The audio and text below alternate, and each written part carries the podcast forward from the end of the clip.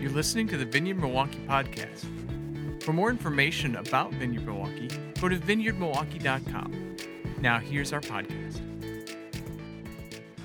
Um, so I'm just curious, how many of you? I mean, Rebecca just talked about the book, and I'm going to talk about the book again. But uh, I'm going to guess I probably know the answer to this. But how many of you have experienced Lent before? Raise your hand. Okay, so in some capacity, everyone here has experienced Lent. All right, maybe, well, maybe not. I didn't see everybody's hands go up. So, okay, so there are some people that might not know.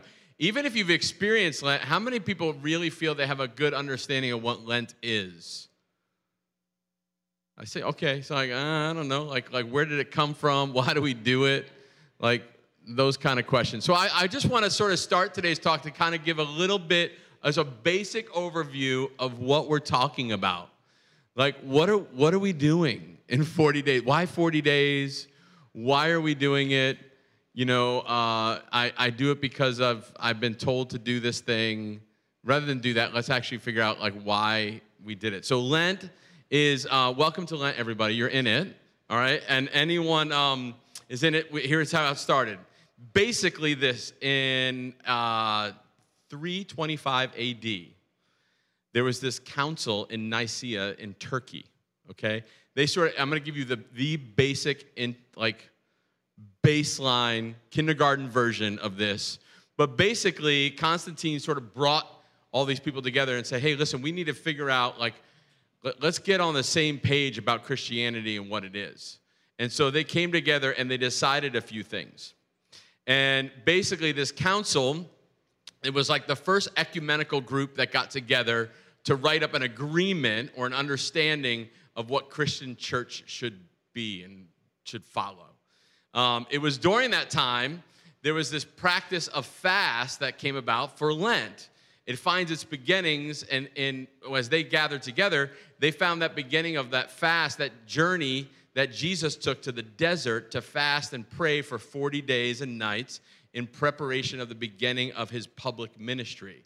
So that group got together and they said, Oh, 40 days, 40 nights, Jesus went into the wilderness and he fasted. And so, what we're going to do for the 40 days of Lent are going to be sort of an imitation of Christ's time in the desert during Lent. The Christians walk into the desert with Christ and fast so as to have the strength to avoid temptation, to uh, avoid temptation with the help of God's grace. So, like in Matthew 4, chapter 4, verses 1 through 2, it says this Then Jesus was led by the Spirit into the wilderness to be tempted by the devil. After fasting 40 days and 40 nights, he was hungry. I love that. And that, that last line is always great. Like, of course, he was hungry. He didn't eat for 40 days. Like he was hungry, right? But he went through this, he went through this desert. He went through the, you know, this desert with, with Satan, fasted 40 days. And so that's where we pull sort of this 40 days, is that Lent is a, a season for us to journey the giving up of something as we move towards the cross. And so we try to actually move towards the cross with Jesus by, by giving up. He gave up his life, we're giving up something, right? And then we're rejoicing at Easter. That is the most basic definition I could ever give, okay? So we give up something. So what do we give up? What do we give up? So I have some I did some searches. All right. So the twi- there's a Twitter Lent tracker. Yes, Twitter is tracking uh, the Lent tweets to see like who is giving up what, and they sort of categorize it. It's it's uh, categorized by the group called OpenBible.info, and they categorized, uh, and then they they did specific things too. So, what do you think the number one category that Americans give up during Lent? Food, right, absolutely. Food is the number one. Ding, ding, ding. Well done. Um, the second is technology. And the third is smoking, drugs, and alcohol. So those are the three categories that people usually will tweet about saying that they're giving up for Lent. Uh, now, let's, let's, I'm going to give you the top 10 individual items, okay? Number 10 is men. People are giving up men for Lent. Anybody here giving up men for Lent? No? Okay. Men, you're in good shape. Uh, number nine was drinking water. Water, there are going to be a lot of dehydrated folks out there. Okay. Number eight is soda. Seven is coffee. I've done that one. I've tried to give up coffee for Lent once. Six was swearing. Um, five is chocolate. I thought that would be way higher, right? How many of you ever given up chocolate for Lent? Only us? Two, uh, just a couple of us? Wow, I'm surprised. Okay, um, number four, uh, to give up Lent, they're going to give up Lent. I'm giving up Lent for Lent. It's kind of silly, but I can't believe that was number four on the list. Um, number three is social networking. How many have done social? Yeah, yeah, that's usually a popular one. Uh, and number two was alcohol. And the number one tweet this year that is giving up for Lent is actually Twitter. They're giving up Twitter. So, yeah, makes sense, right? But Lent is often looked at as a project. I don't know if you've looked at it that way, but I, you know, it's often looked at as a project. There is a start date and there is an end date. And then at the end, there's an evaluation. How did you do? Did you give up that thing truly for 40 days, or did you sample that chocolate, you know, at some point? Or did you go on and not, not update your status on Facebook, but you definitely scrolled through a few times, right? Um, you evaluate, and then, oh, I did it. I made it all the way through the 40 days. Look at me. I'm great, right? There's an evaluation. It's looked at as a project sometimes. I, should have, I should have, you know, you, sometimes you evaluate and you think, I should have picked something easier. Or you start to feel bad about yourself, right? I'm a terrible Christian. I couldn't make it 40 days. Um, I didn't lose my weight fast enough, so I gave up on Lent. Anyone ever say that? I don't know about you, but like most of my things that I've given up Lent, uh, given up for, for Lent, is usually had to do with my weight. Like I want to lose some weight. Lent's coming up. Like why not? It's a perfect marriage. I'll like fast carbs, you know, and, and get in shape at the same time.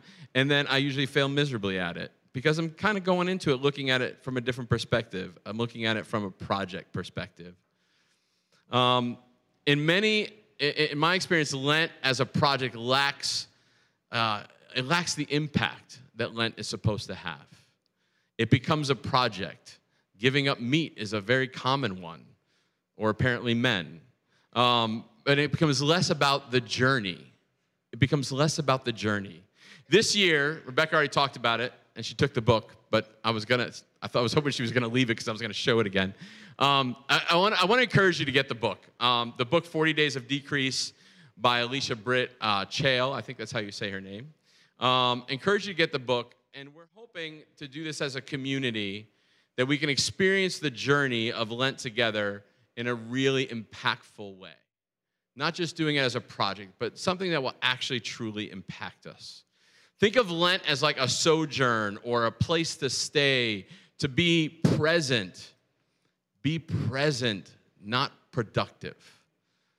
Uh, one of the things that she says in the book, she says to abandon the world's illusions, embrace his kingdom realities, and journey crossward and beyond. Every day, this little book is going to invite you into a daily fast to decrease things like regrets, trying to fix everything, avoidance, spectatorship, comparisons, withholding, God as a job.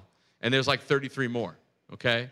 And we don't, we're not asking you to go through and I, I'm gonna pick this one and do it every day or take time to journey with it. If you get God's moving on one of those topics with you, hang there for a little bit.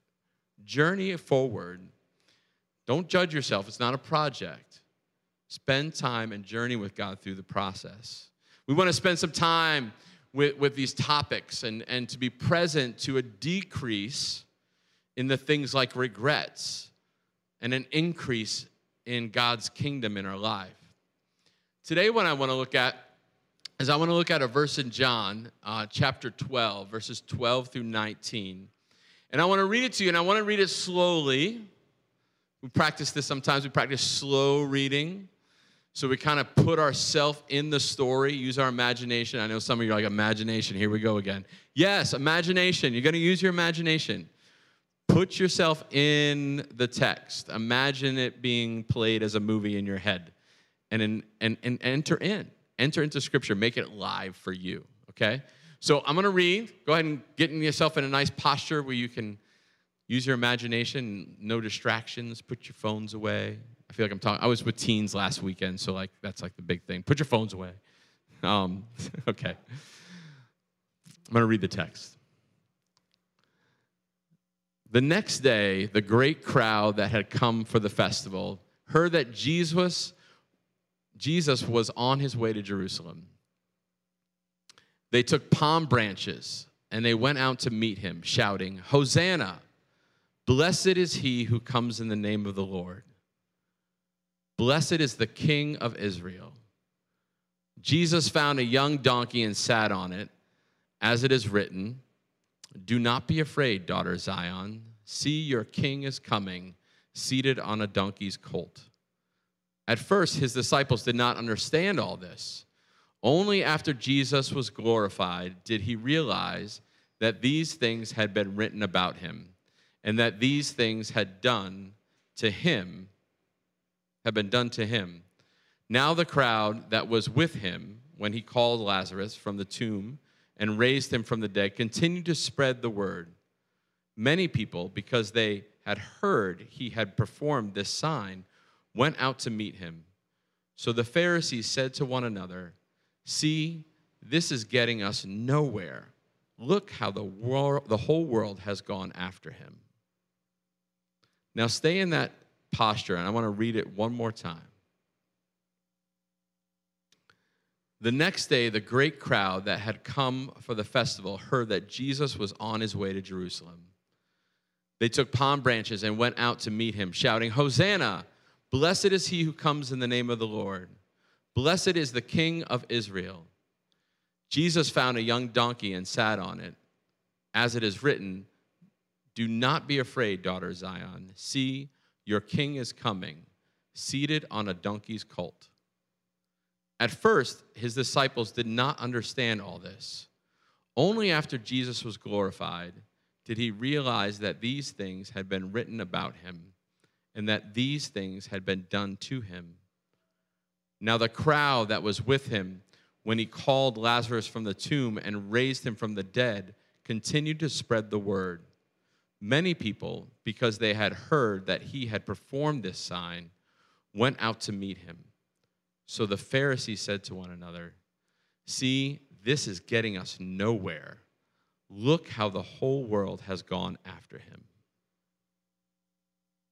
Now, when I read that, I was struck by the Pharisees. You might have been, hold on to whatever nugget God might have been putting in your soul when we read that. Hold on to that. I just want to share when I read it the first time, what hit me was the Pharisees at the very end. See, this is getting us nowhere. Look how the whole world has gone after him. I think the Pharisees had some regrets. I think the Pharisees had some regrets. Regrets are, it's a feeling of sadness, a repentance, or dis, disappointment over something that has happened or has been done. Regret's an emotional response to a past action, decision, or event that one believes could have been handled differently, resulting in like a better outcome. Regret can, can be caused by several different factors, right? So one of it is like a lack of information, right? You can have regrets because I, I made a poor decision because I didn't have all the information, right? I think I think some of the Pharisees might be in that boat. Like they didn't they didn't quite have all the information about Jesus and they regret, like, man, I, I wish I followed him, right? I wish I, I wish I had made a change. I wish I had, I mean, I, I heard a little bit about him, but I didn't do my own investigation and I didn't have all the information. And I could have actually, you know, been one of his disciples. And I've got some regrets. There's missed opportunities sometimes leads to regret. Opportunities that were, were not seized when they presented themselves can lead to regret, right? Oh how like the, the opportunities the pharisees must have had. Like some of them were like following jesus around. But like we're stuck in this sort of like ah no I, I, I wish i would have jumped in and just followed him and i didn't do it right? Missed opportunity. There's there's unrealistic expectations with regret.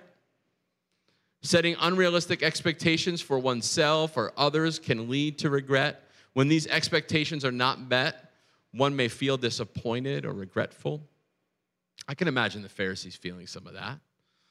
You know, they had uh, unrealistic expectations that they've sort of created that what the Messiah should look like. And it, Jesus, right in front of them, didn't fit their expectations, what they wanted. There's a lack of self awareness, making a decision without being fully aware of one's values or goals or priorities can lead to regret. When one realizes that their decisions are not aligned with their values and goals, they may feel regretful.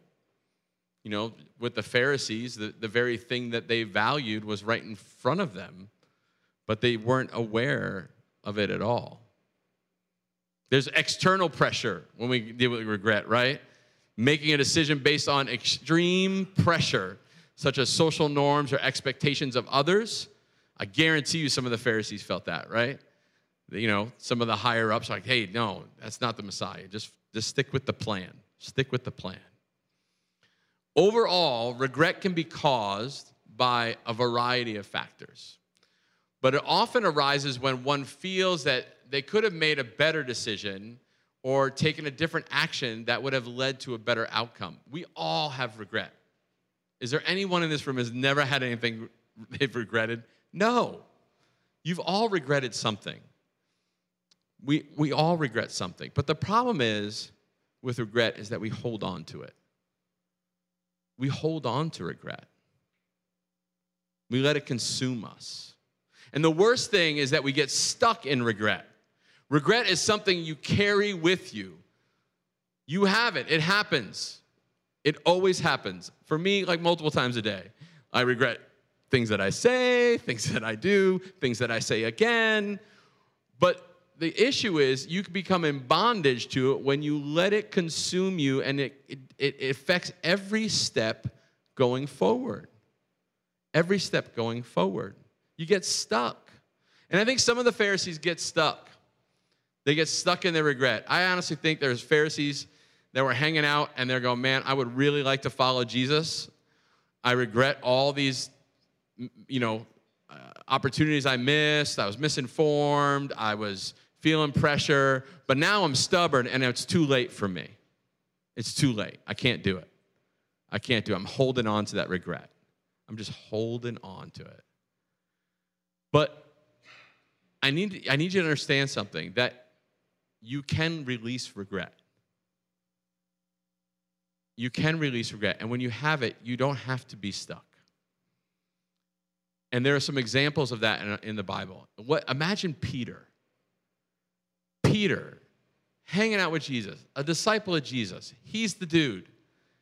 He denies Jesus three times. I don't even know who he is. Weren't you one of those followers? No, not me. Like three times he denies him. He's got to be like dying inside, so full of regret that he did that, right? So full of regret. And now, if Peter got stuck in his regret, we wouldn't have the church. Because later on, Jesus sees him and he says, Go build my church, right? We wouldn't have the church.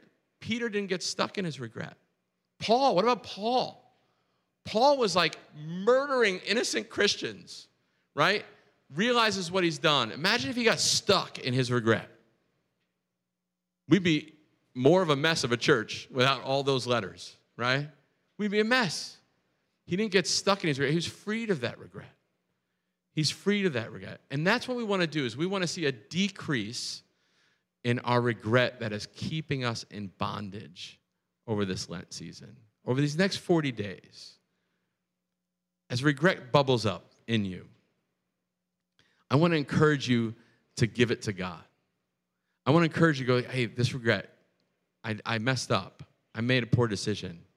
But I want you to release that to God and let Him take on that regret. So we decrease that in our lives and then we take on the kingdom of God. Why don't we stand? We want to create space over this Lenten season. So create space to decrease the power of regret, take space to increase God's presence. So we're just going to take a, just a, like 60 seconds and just just get quiet before the Lord. And I just want you to ask him if, if, to, to sort of reveal any regret that's got you captivated. Any regret that's just got you in prison. That, that is consuming you.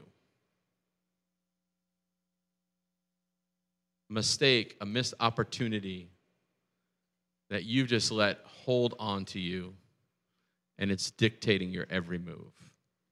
Ask him to reveal what that is. We'll just get 60 seconds just to be quiet.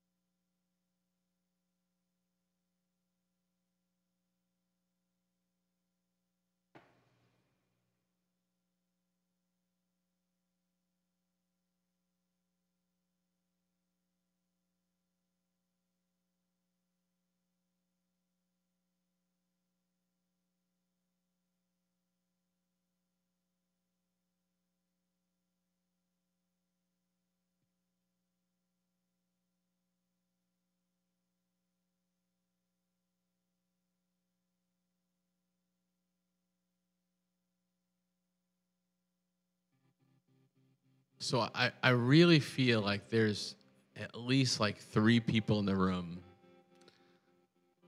that something significant came up in your mind that you regret that is really like it is weighing you down. It is weighing you down and, and, and it has to do with loss. And there's just like this major regret and it has to do with loss. And what I want to do is I want to invite you to get prayer today. Um, if if that's you, um, we'll have a prayer team to my left, your right in the back. Um, I, I would love for you to get prayer today. Um, yeah, and then I think there's others of you that that there's things that bubble up too, but there was specifically I felt like there was three people in the room that has to, their regret has to do with a, a loss. And, and God wants to actually take that and wants to bring some healing and free you of that. Just real freedom in that. Uh, and then there's others I think that I, I definitely think there's more of you that that there's something that popped in your head that God wants to also do the same thing. He wants to remove that. He wants to literally just come in and heal and gently be present with you. And just be present with you. Yeah. Yeah. Let's worship. Let's worship. Thanks for listening to the Vineyard Milwaukee podcast. For more information, go to vineyardmilwaukee.com.